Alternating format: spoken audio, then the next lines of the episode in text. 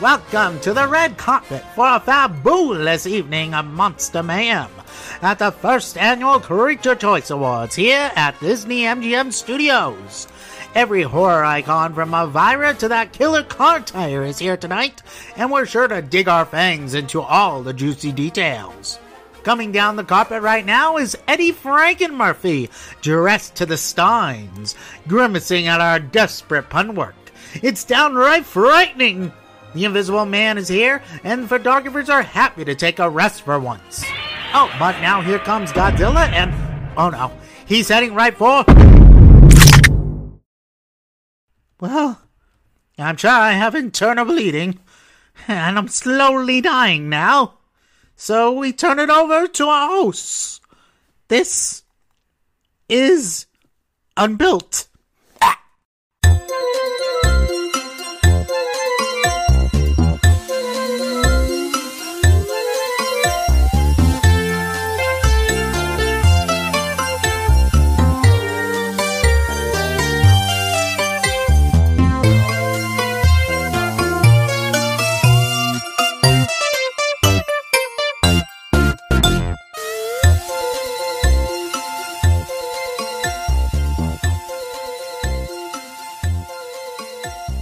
Welcome, dreamers of all ages, to another episode of Unbuilt, an unrealized theme park podcast. With me here today is my co-host, Ryan Dorman. How are we doing today? Doing well. Excited to begin some spooky conversation. Yes, we had Ghostbusters the other week, and we're going to go into yet another monstrous Unbuilt attraction. I just got off of vacation. I was in Florida for an entire week, which uh, lots of people don't recommend you should do, but it I takes did it an anyway. Iron will. Yeah. yeah. I got my COVID booster before I went there, so at least I got that. Really?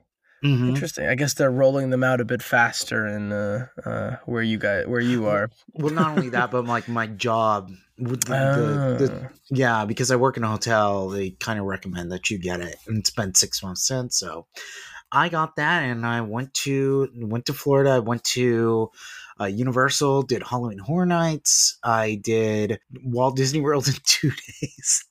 Which, did you go to how many parks? Did you go to all four? Good for you. That's that takes effort. You've you've you've beaten them at their own game by only doing it in two days. Yeah, exactly. Except that I kind of uh, beat myself because my feet just fell off. Mm. You you shouldn't do Walt Disney World in four days. No, you really should not. No, Walt you Disney should. World in in in in two days. You said right is uh absolute. You said you did it in two days, yes? I did in two days. Yeah. See, most people would say four days. Maybe some uh, uh, cheaper people might say three. Mm-hmm. Um, but two, that requires diligence and effort. And I, I commend you for, uh, I guess, presumably just suffering the crowds and the well, heat. What you have to do is eventually get used to the fact that the wait times are lying to you. Yes. Very Which I, I don't know what it's going to be like when Genie Plus debuts on the nineteenth, but the the lines do seem intimidating when it's like, mm-hmm. Haunted Mansion's a forty-five minute wait, and you you wait in it, and it's like, no, it isn't. It's actually seventeen minutes. What are right. you talking about? Well, G- hopefully Genie Plus will push people to do, you know, boring, stupid things that nobody wants to do. Just convince the average person to go watch Kite Tales or whatever, and then I can get on. I mean, the thing is, is that it's not like any of those things. I had a full house at the Country Band Jamboree. That's impressive. Although I guess yeah. it's what, air conditioning, right? So. Yes, it is. Yes. um, but I think I think uh, we we can we should we should talk about an attraction that you went on. Finally, we can hear somebody yes. with credibility talk about it. Um, an attraction that was actually built. Yes, let's get into it. An actually built attraction, Remy's Ratatouille Adventure.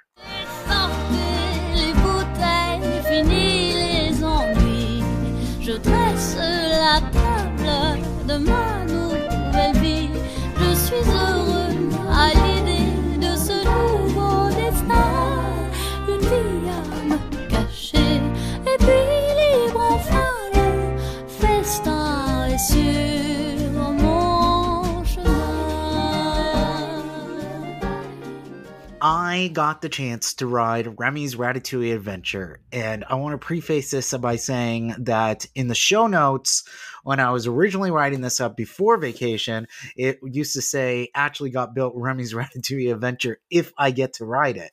Mm. Because I don't know if I will be able to ride it because they are utilizing the boarding pass system. Well, it's a, it's a, such a low capacity ride, right? It's, it's... It kind of does make it a bit of a crapshoot because the seven a.m.s, they go by instantly. But the one p.m.s are the biggest shrug ever because, because who knows if it's going to be there and gone within fifteen minutes or if it'll be there, I don't know, for five hours, which it was that day. So I go to the Magic Kingdom, and originally I was going to go to Disney's Hollywood Studios and then try for Ratatouille the next day. Well, I'm on my way to Hollywood Studios and I look at the list for Ratatouille and it says that it's still available and the wait time is like three hundred minutes, which at that point means that it's available until seven. The park closes at, I believe, like ten p.m. that night. So I knew, wait a second, if I transferred to Epcot, I could probably make it on there.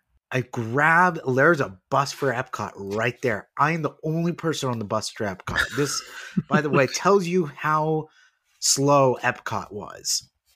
I get the Epcot, race over there, and I get in, and sure enough, I'm able to b- grab a spot. The reservations were available all the way until six o'clock that night. Damn. Yeah.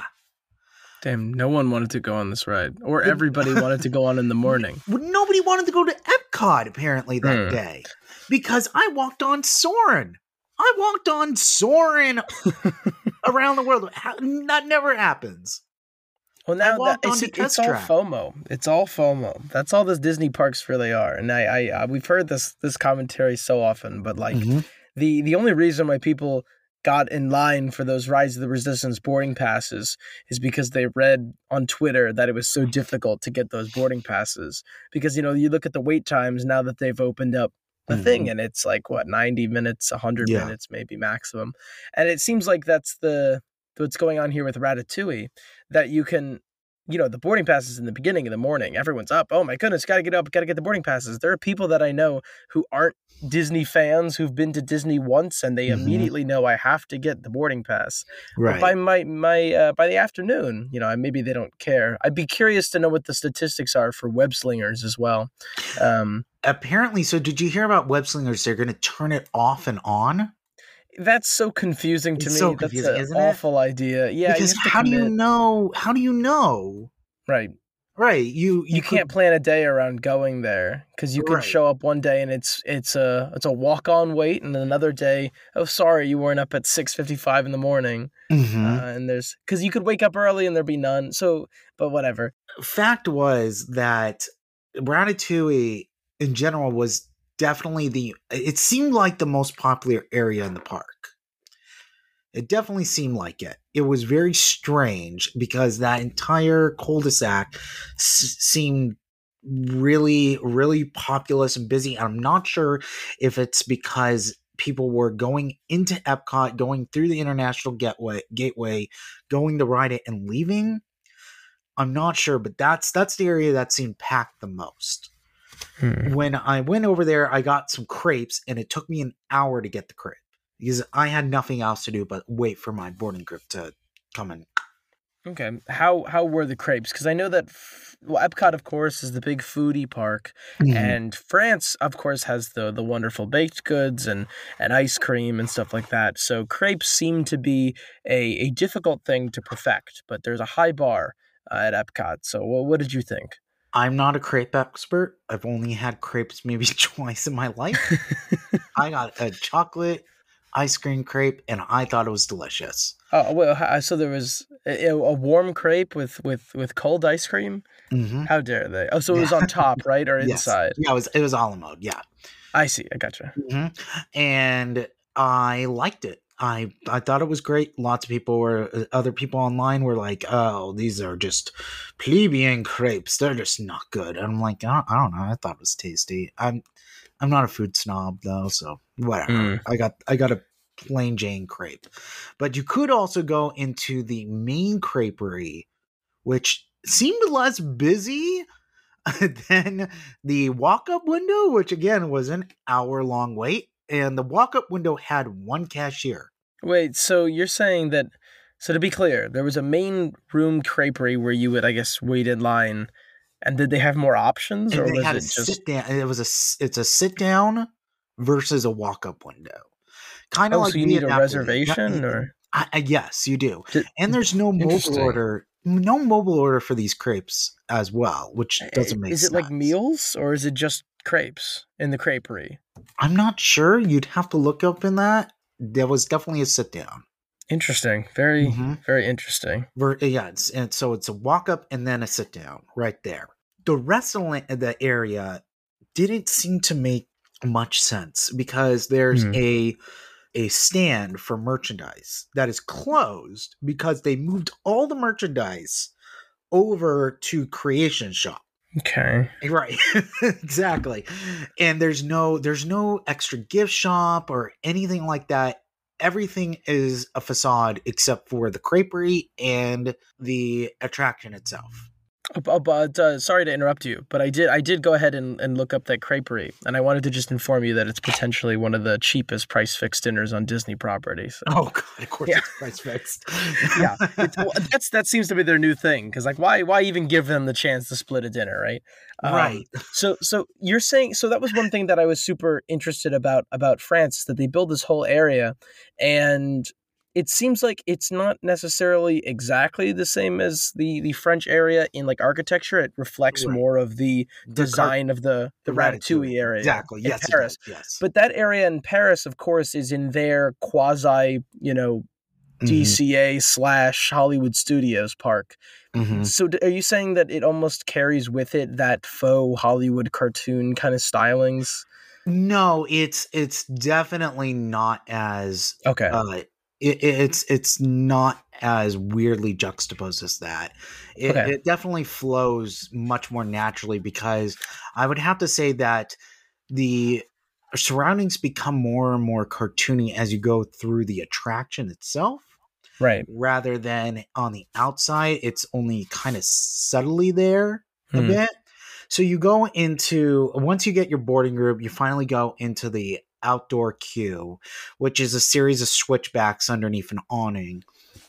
You go inside, and the actual queue itself on the inside is uh, again a little plain Jane, but you do get outside into that overlook area where you have Gusto, and you know he animates and talks to you, and then you have a little art uh, like an art studio that you walk through that has mm-hmm. the cartoon with the safety instructions.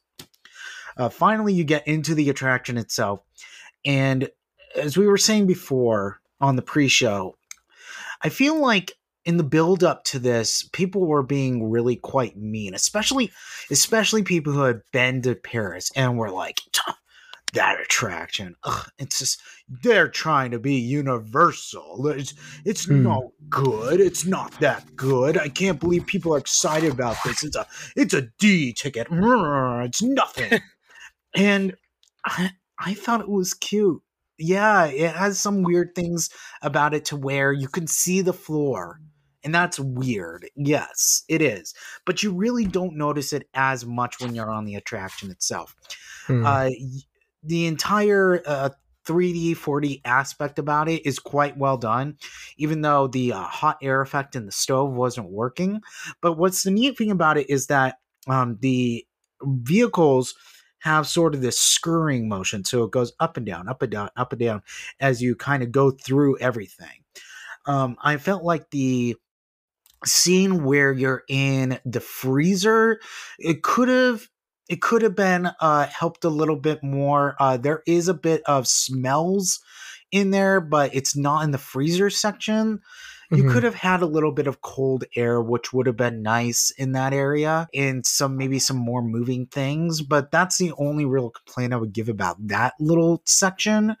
Mm. But w- once you once you get through it, I, I thought that this is a a very cute and solid addition to Epcot. It goes by really fast, which is unfortunate because, you know, with the way boarding groups work, you can only have one ride of the attraction. Right. Uh, rather than trying to experience it multiple times. And I wasn't so infused to, to the point where I would go back to Epcot the next day and try to ride it again, uh, mostly because I wanted to, you know, utilize my time for other things rather than waiting around for one ride. But I, I, I'd have to say I liked it. I, so it seems yeah. like like Web Slingers. Um... This attraction was perhaps destroyed by high expectations that come from a boarding pass system. Not necessarily that this is a bad attraction, but that if you view it in the context of like, oh, it's another five-minute dark ride for Epcot to flesh out World Showcase beyond, you know, drinking and so on and so forth, like mm-hmm. there can be an attraction, then it's probably not a bad idea. Um, but once you throw boarding passes on it, there may be some expectation by audiences that, well, now that I have to go through a whole process, mm-hmm. right, then presumably this is a fantastic attraction. This when ha- in, in, in Paris, they understood that it's just a, a trackless dark ride with a bunch of screens, right, mm-hmm. um, which is not necessarily a bad thing. But it, it's a bad thing if your expectations going in are anything beyond a trackless dark ride with screens, well, right? I think that's the problem when you institute boarding groups, which were... By the way, the reason why boarding groups existed is because Rise of the Resistance didn't work. Didn't work. Exactly. Yeah. It didn't work. And we have to do this so people aren't in line for eight hours and have to be flushed out. Exactly. And somewhere along the way, somebody high up thought, well, this is great. People don't have to wait in line and we can just do this with everything new. And it's like, if you do that with everything you know, you're making people plan their entire days around this. You're inconveniencing well, people. Right. You're inconveniencing people to ride this attraction. It does not work for every single one, because at least with Rise of the Resistance, people walked off that blown away and said, well, that was worth the inconvenience. Right. I With park know. reservations, especially the uh, the thing about you what you said, and I want to I want to slightly go off on that for a second, is that I don't necessarily think that's even feasible to plan your day around it. Right. Mm-hmm. Like you, you didn't. It was a lucky thing. And I guess you had right. a park hopper already purchased. But mm-hmm. in the days of park reservations and planning sixty days in advance for dining reservations and blah, blah, mm-hmm. blah, blah, blah, and so on and so forth. I I think it's sixty days, or is it ninety days if you're a resort guest? It's a ninety days if you're a resort guest and sixty for uh, non. Yeah. So I think that it may be, well, I think that it, it, it's unlikely that anybody's going to be able to plan ninety days in advance for something that they may be able to get. Um, so it places a lot of undue stress. And then mm-hmm. you end up going on a ride like Ratatouille. And, and the, the, the best you can say on Ratatouille is that was cute, right? Yes. Seemingly. So it's a very difficult situation. Right. And... it almost kind of reminds me of a little bit of the opposite of like Frozen Ever After, because remember what Frozen Ever After was uh, first up, it had three, four hour lines, and that's because it was had this terrible capacity. Yes, the, the animatronics for Frozen are quite good, but uh, I I like what? the Olaf animatronic. Oh, the uh, yeah, the Olaf, the animals are great, but yeah. That's okay. So, sorry, continue.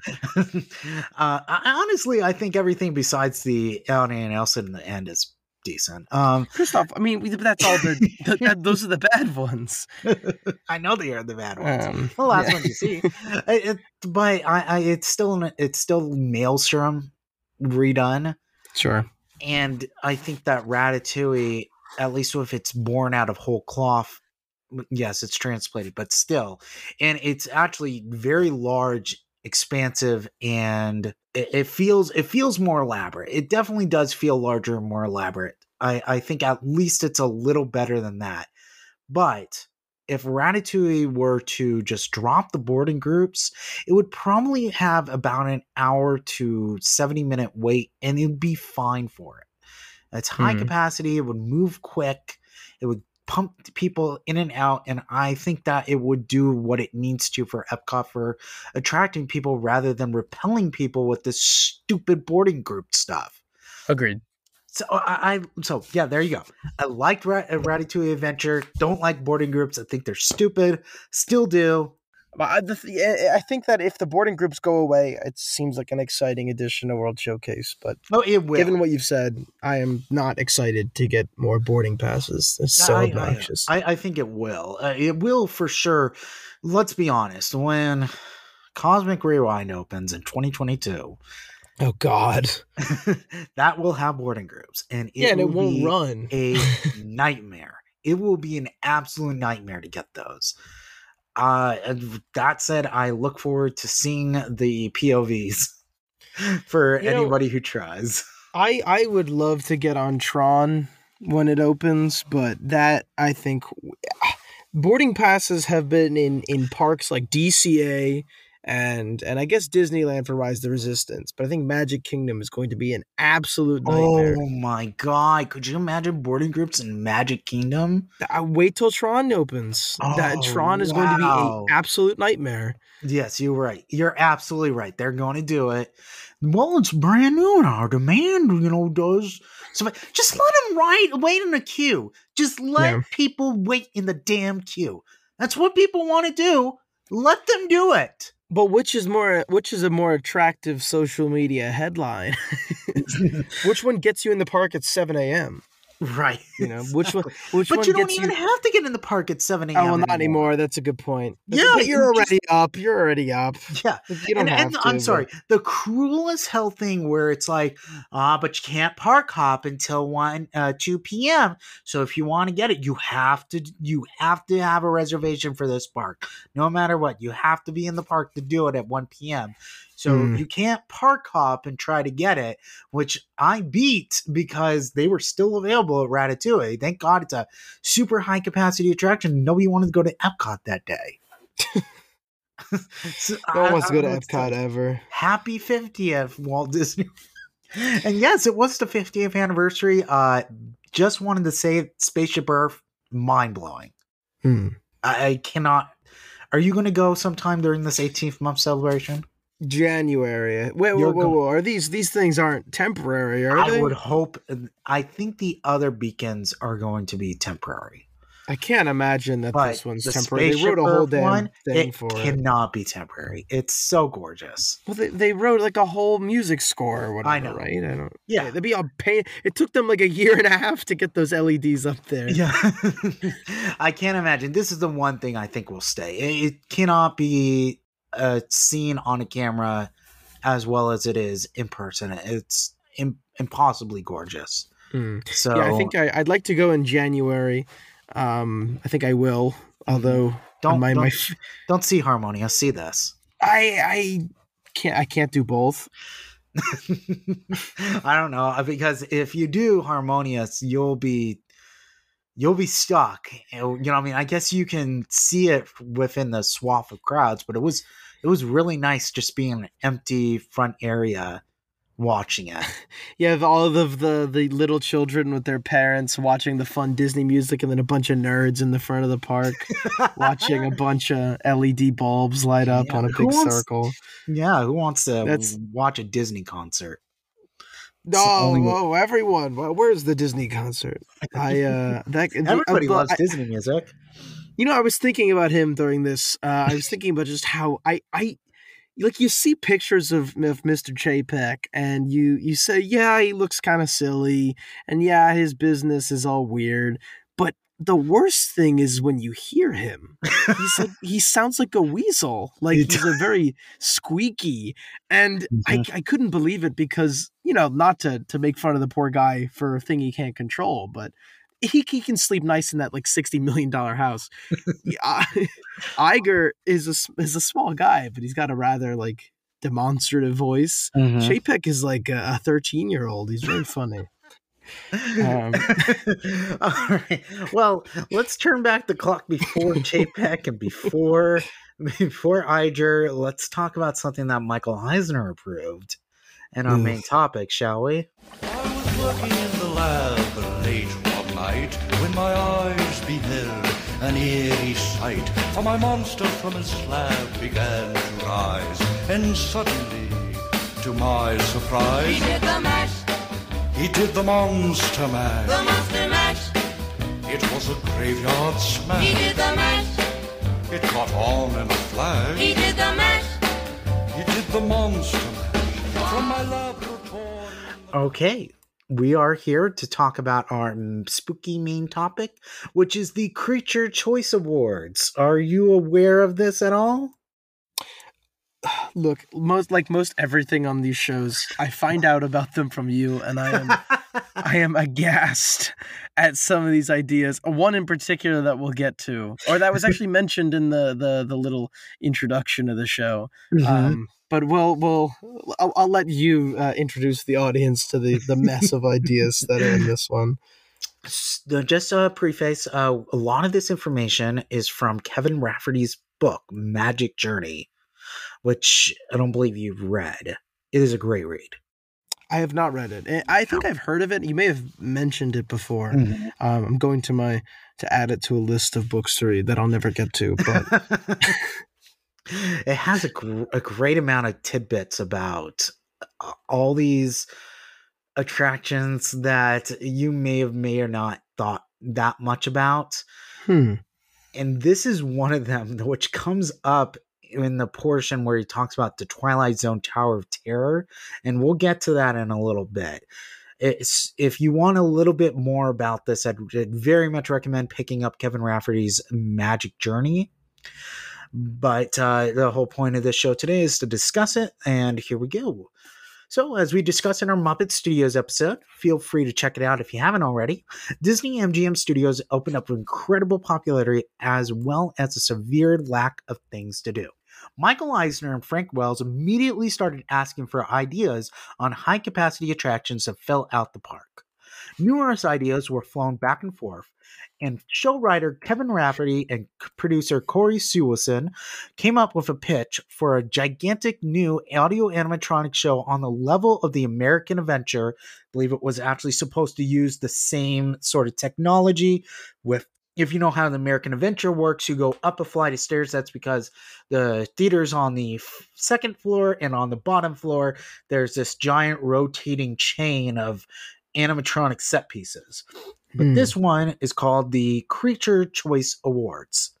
Per Kevin himself, the show is the equivalent of the Academy Awards, but for movie monsters, including tonight's Lifetime Achievement Award honoree, the biggest star in the genre, Godzilla. Guests would start in the lobby by a faux snack bar featuring items such as buttered fingers. When four Egyptian sarcophagi would po- open up from the four corners of the room to reveal mummies who would croon doo-wop harmonies. They were known affectionately as the sarcophagi. The theater doors would open. It's like D C A before before D C A opened. Uh, oh, come on. This is cute.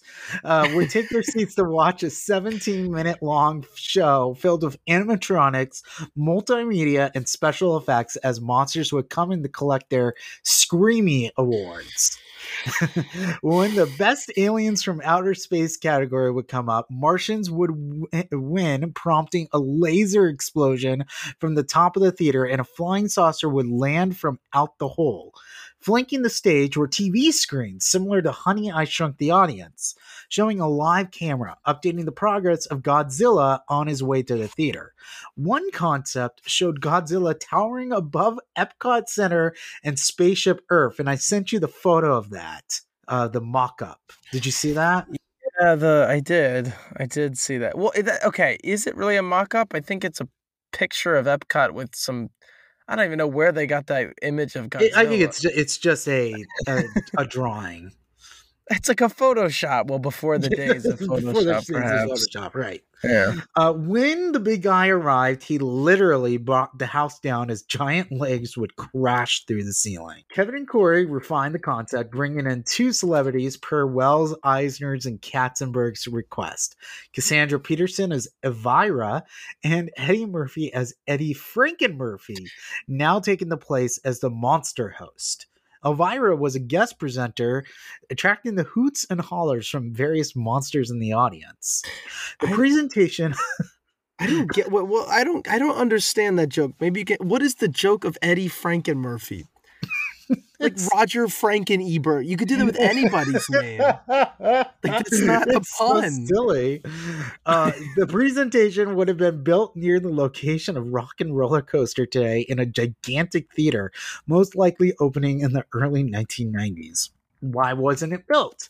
A few factors: cost, scope, and attraction type. An animatronic show on the level of American Adventure is not only expensive to make, but also to run.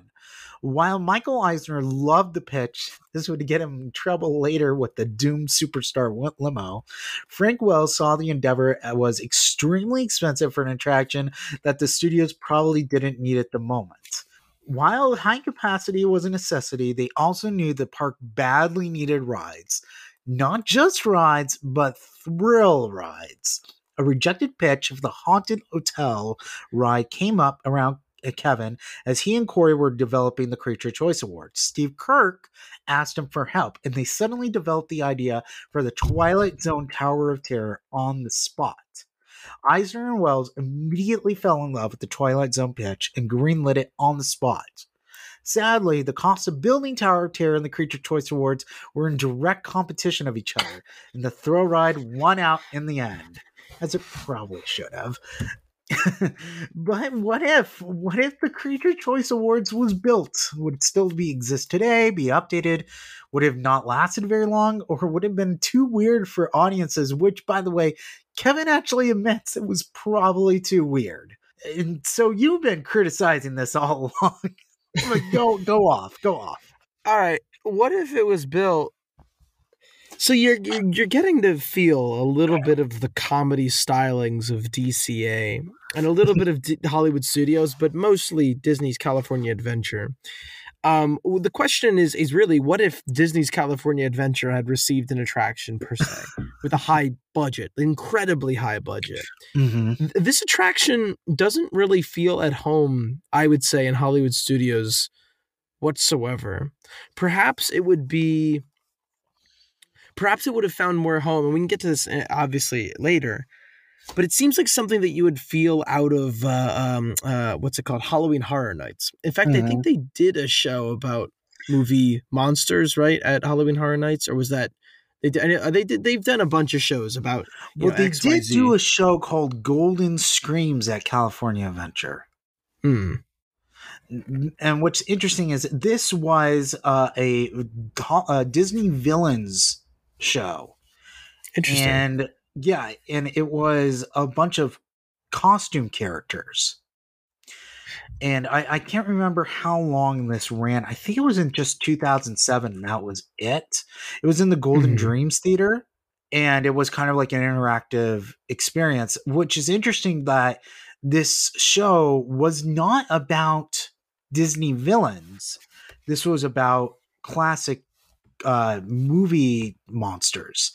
Now, I remember in the Ghostbusters episode we just did, we talked about how the Great Movie Ride really didn't have a horror segment. It it did, but it was just a bunch of skeletons. It was kind of vague, and they mm-hmm. wanted to add the Ghostbusters in to represent it. This was sort of filling in that same sort of ideal to represent horror, the horror genre at Disney M G M mm-hmm. Studios. Now, I, I think... It is interesting that this went by Eisner and Wells, but they didn't say, well, what if you made it Disney villains? Because that would be a very shrewd Iger Chapek move to make today. Right. Yeah, it would be a synergistic about like the the classics of Disney, Disney storytelling villains.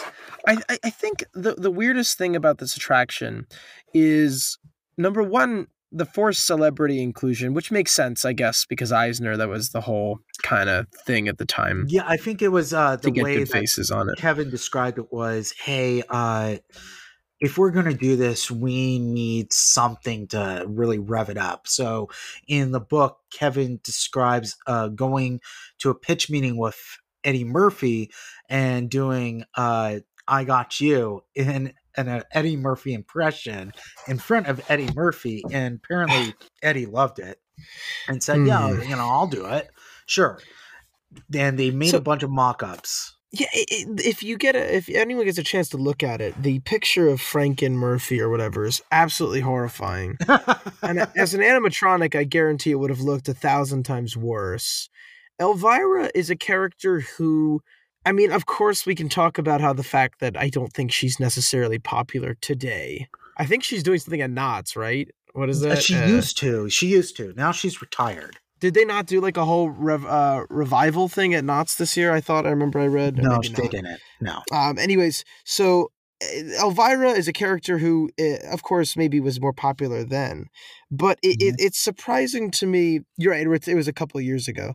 Uh, I, I, I, I don't necessarily know how child-friendly Elvira is, um, especially an animatronic of Elvira in yeah, such you can a see in this, uh, seductive uh, yeah, position. This, yeah, she's on a she's on a couch. She's lying down. She's yeah. wearing an extremely low-cut robe. Well, that's the Elvira clothes, right? Yeah. Of course.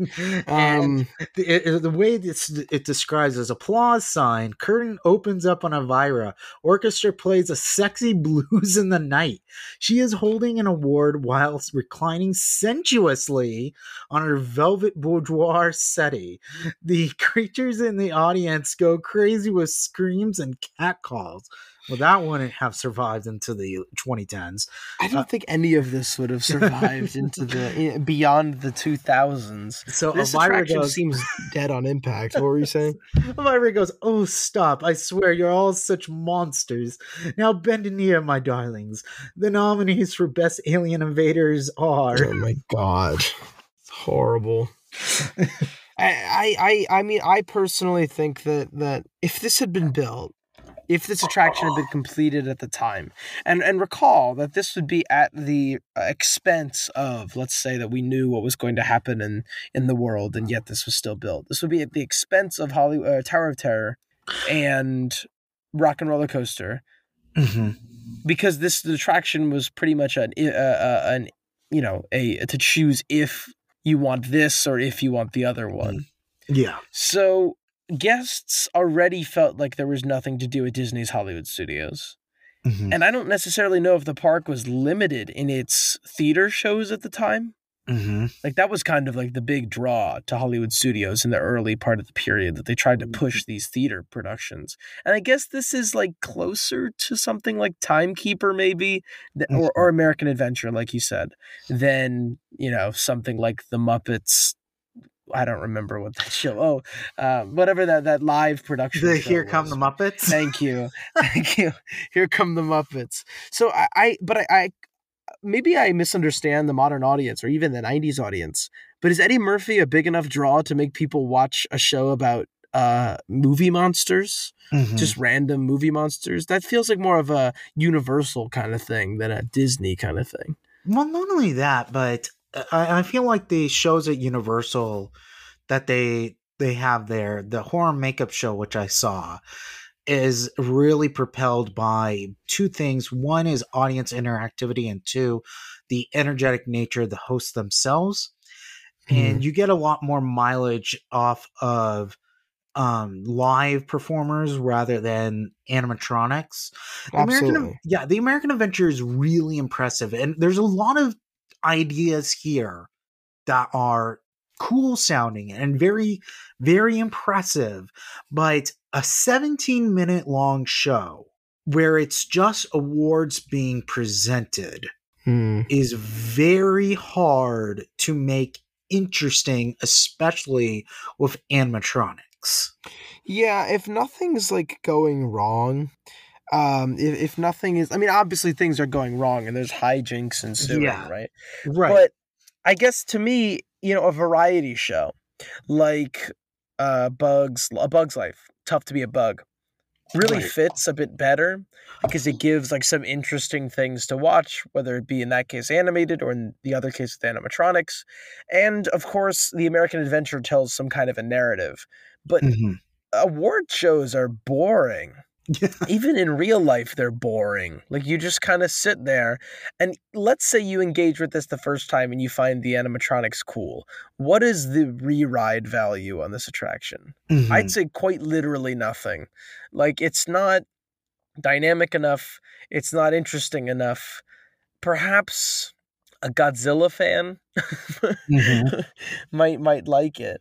Um, I, I'm also surprised they could get the rights for Godzilla, but I, I digress. Um, I, I couldn't imagine people. Toho. we, oh, yeah, well, exactly. I guess at the time, right? Toho was kind of like, eh, let the Americans. Well, do yeah, it. exactly. I mean, they let the ninety-eight version happen, so you, well, you that, know that you know that they weren't uh, being really tight with it. Uh, but you well after that they uh they, they got really mad about the ninety-eight version. Exactly. Do you ever do you ever read about that? What happens in Godzilla Final Wars? Yeah, I know what happens. Yeah. With Zilla. Yeah. Yes. Yeah. They they beat the ever-loving hell out of Zilla. So mm-hmm. I that's the only thing that interests me, I guess, is that if if somebody is connected to these characters in some way, it might be a cool place to see, you know, monsters that somebody likes from a movie. But I don't understand what would bring people back on this one. It just seems long and boring. Although people go on, you know, the Hall of Presidents. So, yeah, let's be difference? honest. Okay, so let's be honest here. This would have gotten a cult following, no matter what. Of course, it would have. We Years later, but of course. Yeah, we would have been, had people saying, I love the creatures, Joyce Ward's. I can't believe they took that away. But if people were like, okay, and how many times did you go on it? When I was there in two thousand three, it was a walk-on. There was not a single soul in the place. And you never went on it. Well, I should have never taken it away. When we talk about an animatronic show, they come in two different forms. The first form is a variety musical show. That's the Country Bear Jamboree, uh, American Sings. What what else? Uh, Country Bear Jamboree, America Sings. Um, I'm sure there's stuff on the top of my head that I'm just the Muppets, kind of, sort of. Muppets, kind of, sort of, but that's you know the yeah. three D show, and like you said, right. It's tough to be a bug. Or you have to have a narrative. Right. And you have the Carousel Progress, the American Adventure. You know, you had Cranium Command. You had these these shows that told a story. The problem with the Creature Choice Awards is that, from what we can tell, and maybe maybe there was stuff that Kevin is not talking about. There was no story. All that's happening is monsters would come out. They would present something goofy would happen. They would accept the award and they would go out, and then something else would happen. Well, in in fairness, people do go on Monsters Incorporated. Laugh Floor like a lot. But perhaps that like that that I guess but, is closer to a variety show, but But still. That is closer to a variety show, and there's one specific thing about it. There's oh, there's three correct. there's three segments, and it's all building up to a narrative. The narrative right. is we need to get this thing filled, we need to get jokes. Okay. Well, so, I guess the narrative is Godzilla in this case, right? Right, but that's not strong. Mm, agreed. That's not a strong narrative because you can't just throw it to a scene and go, well, he's coming. Well, he's coming. He's coming eventually. That's like a fear of her cute chuckle, but the, eventually yeah. the finale is he crashes through the ceiling. Yeah, there's nothing really going on under the surface here, and mm-hmm. I, I perhaps the star power could have lifted it. It, it feels to me very Fantasia two thousand-y, where it's right. like I, I guess you know you could put a bunch of mm-hmm. stuff together and put some celebrities in, but I don't it, I don't think you'd see people going back to it. It's interesting because it also reminds me a little bit about Honey I Shrunk the Audience, and the whole premise of that ride is that you're there to see Wayne Szalinski get presented an award. Hmm. But the way that they peppered in uh, for to make the narrative go forward and keep the audience engaged is they really, you know, do run it around a bunch of cheap three D tricks, and cheap right. four D tricks by having these inventions, and the inventions go wrong, and it all builds up to a to the whole conceit of the show is where you get shrunk, you get shrunk down. And they have to find some way to enlarge you. Again, this is a problem with Creature Choice Awards where, okay, you can do some, you know, campy hijinks for the beginning, but eventually it needs to build up to something grander. It needs, this needs to have a point. Funny, but not really worth seventeen minutes of elaborate animatronics. Right. Mm-hmm. Uh, you know, it's, and it's funny because I say this, and I almost kind of want to see it because I do have a little bit of a morbid curiosity of what the hell this would look like. I I think that this is one of those cases where, like, I guess I wish uh, I I I you, you have me at a loss of words here, because I find the idea very stupid. Okay. And I find and I, I respect, of course, Kevin Rafferty and the Imagineers, mm-hmm. but I don't get what the draw was, and I don't get what the idea was, or the plot, or why mm-hmm. people would go on it, or why anyone would go on it again if they did see it a first time, or why it would help anyone go to Hollywood Studios, right? Like, I, most of the time, as we've discussed these rides on this show, a lot of the conceit between deciding whether it should have been built or not, right?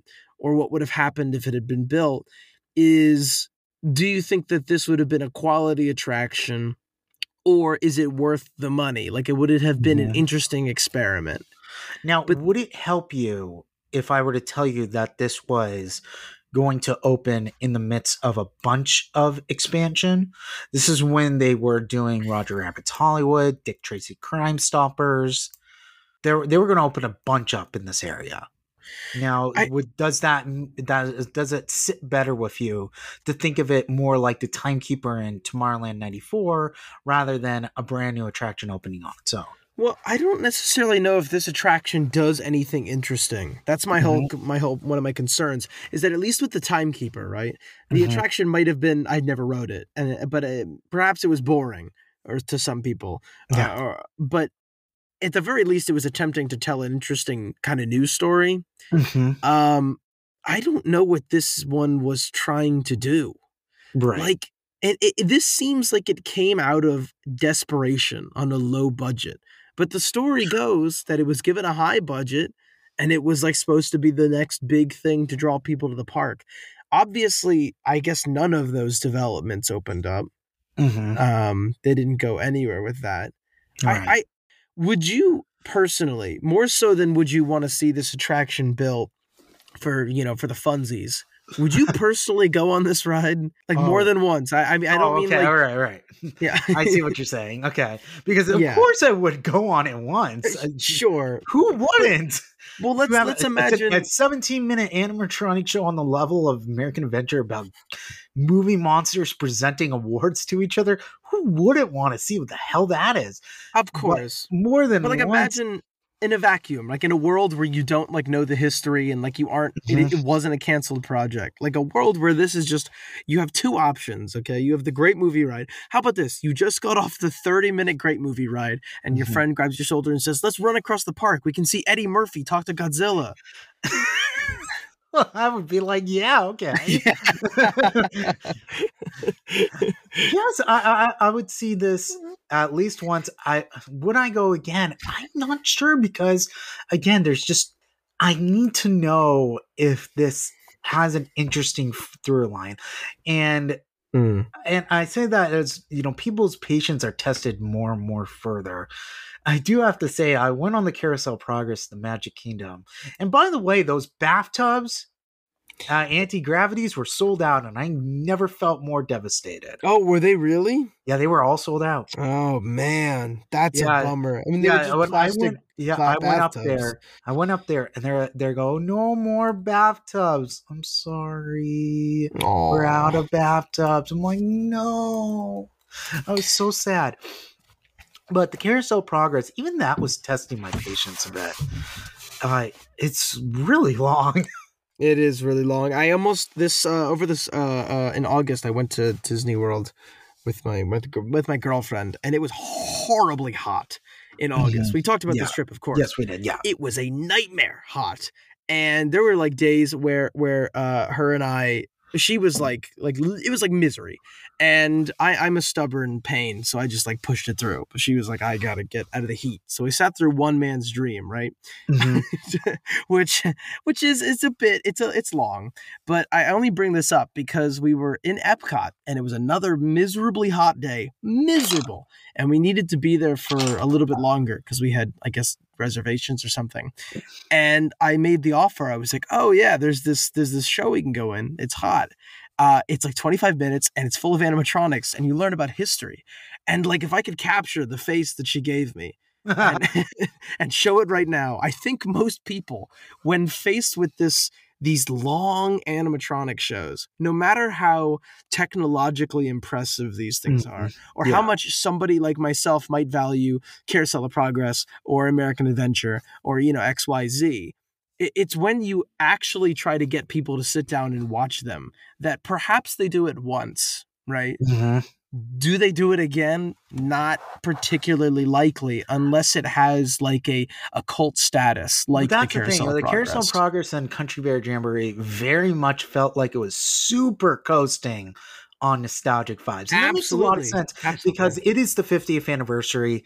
People were really getting a kick out of the the cheesy and the corniness of the Carousel Progress. Well, people sing along in Carousel Progress. Right, I can't. Exactly. I literally can't believe it when I'm there. People are like, I'm like, what? What is going on? Like I've never, I, like, I've never in the, been in something where people actually join along. So in the scene where in the Christmas scene where John goes, "Did you say five hundred seventy-five? Temperature turning to five seventy-five." You could. Hear the dads in the audience go, ah, ha, ha, ah, ha.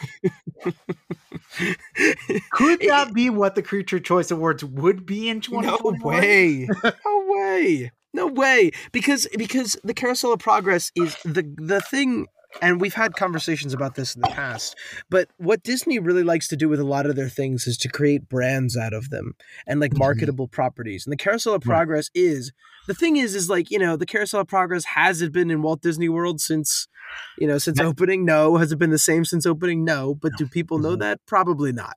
Probably right. Not. So the Carousel of Progress and Country Bears and, and the Hall of Presidents, to be clear.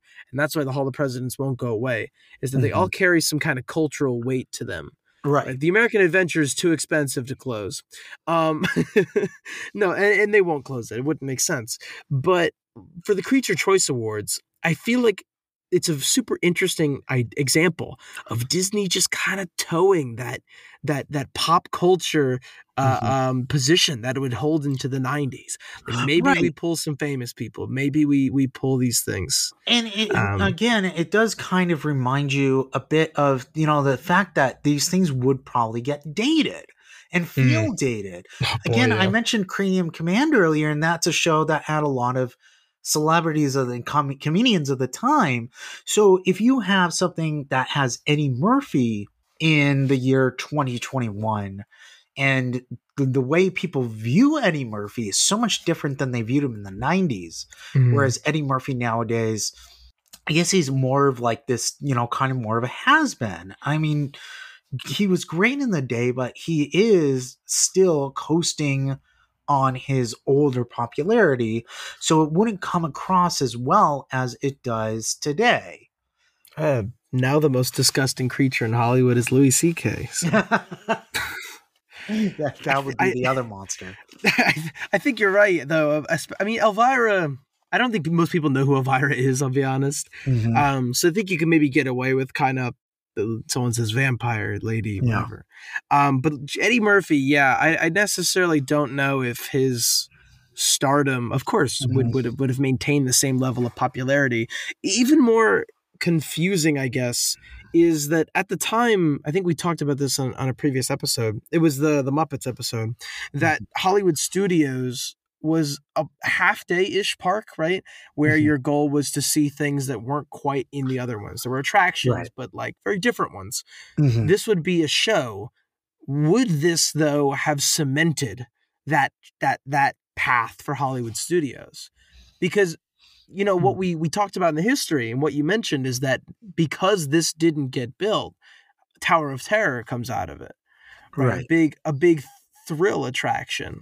Mm-hmm. So if this had been built, would there even have been a Hollywood Studios today? Because it really, I mean, there would have been, of course, but would it have actually been another gate as people know it today? Or, or would it um, mm. still have just been like a theater park? So That, that's and that's a great question. I think they were trying to sort of figure that out. Right. A lot of the a lot, of, and we'll talk about these other attractions more as the podcast goes on. But you had Dick Tracy's Crime Stoppers and you had Roger Rabbit Hollywood, and the reason why those didn't happen wasn't necessarily because of the same reasons why the Creature Choice Awards didn't happen. It was because of rights issues and general unpopularity.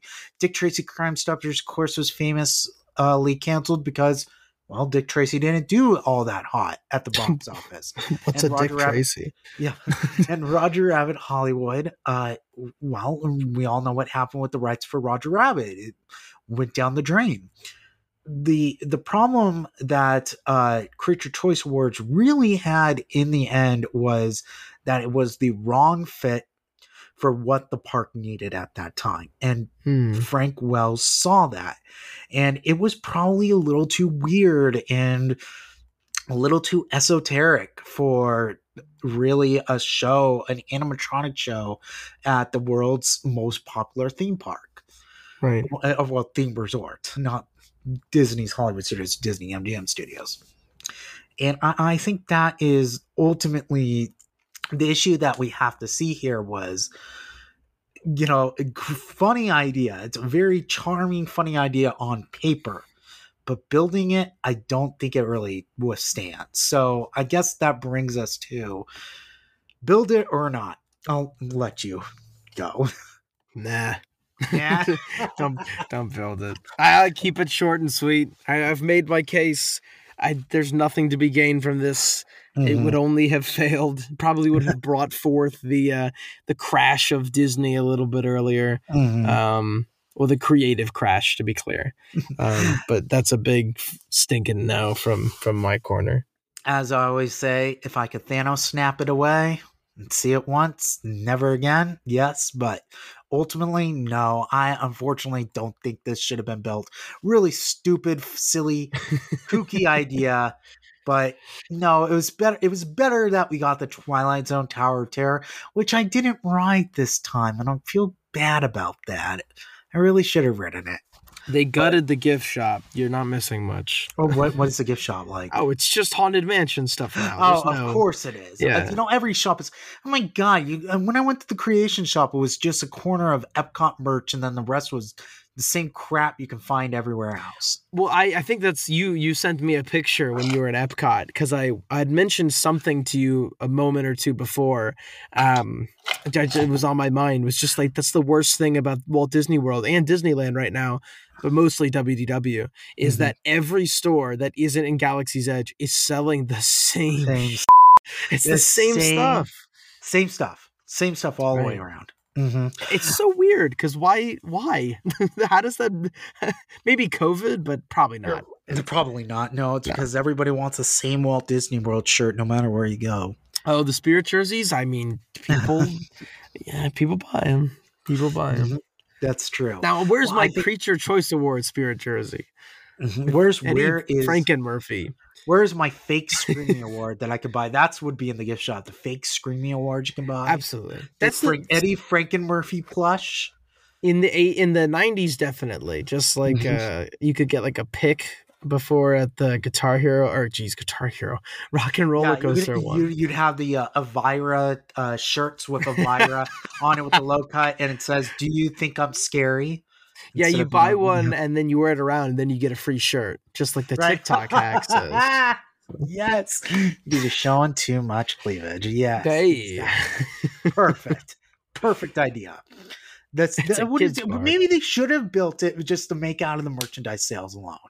What what would be more inappropriate? Would it be the Elvira or the Shocker that took her place? The Shocker. That's right. Well, at least you could digitally edit out the Shocker.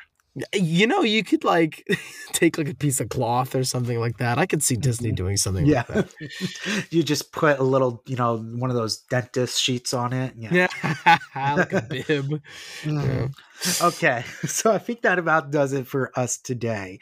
In the meantime, you please follow us on social media on Twitter at UnbuiltPod. You can reach me at OpenMothersMail and Ryan Dorman at OpenTheDorman. Feel free to email us at unbuiltpod at gmail dot com and rate us on Stitcher, Stitcher, iTunes, and Anchor, or wherever you find this podcast. Please write a review and tell us how we're doing, and if you don't like us, thank you for listening to Fine Tuning with Jim Hill. I'm Drew Taylor. We'll see you here next time. See you guys.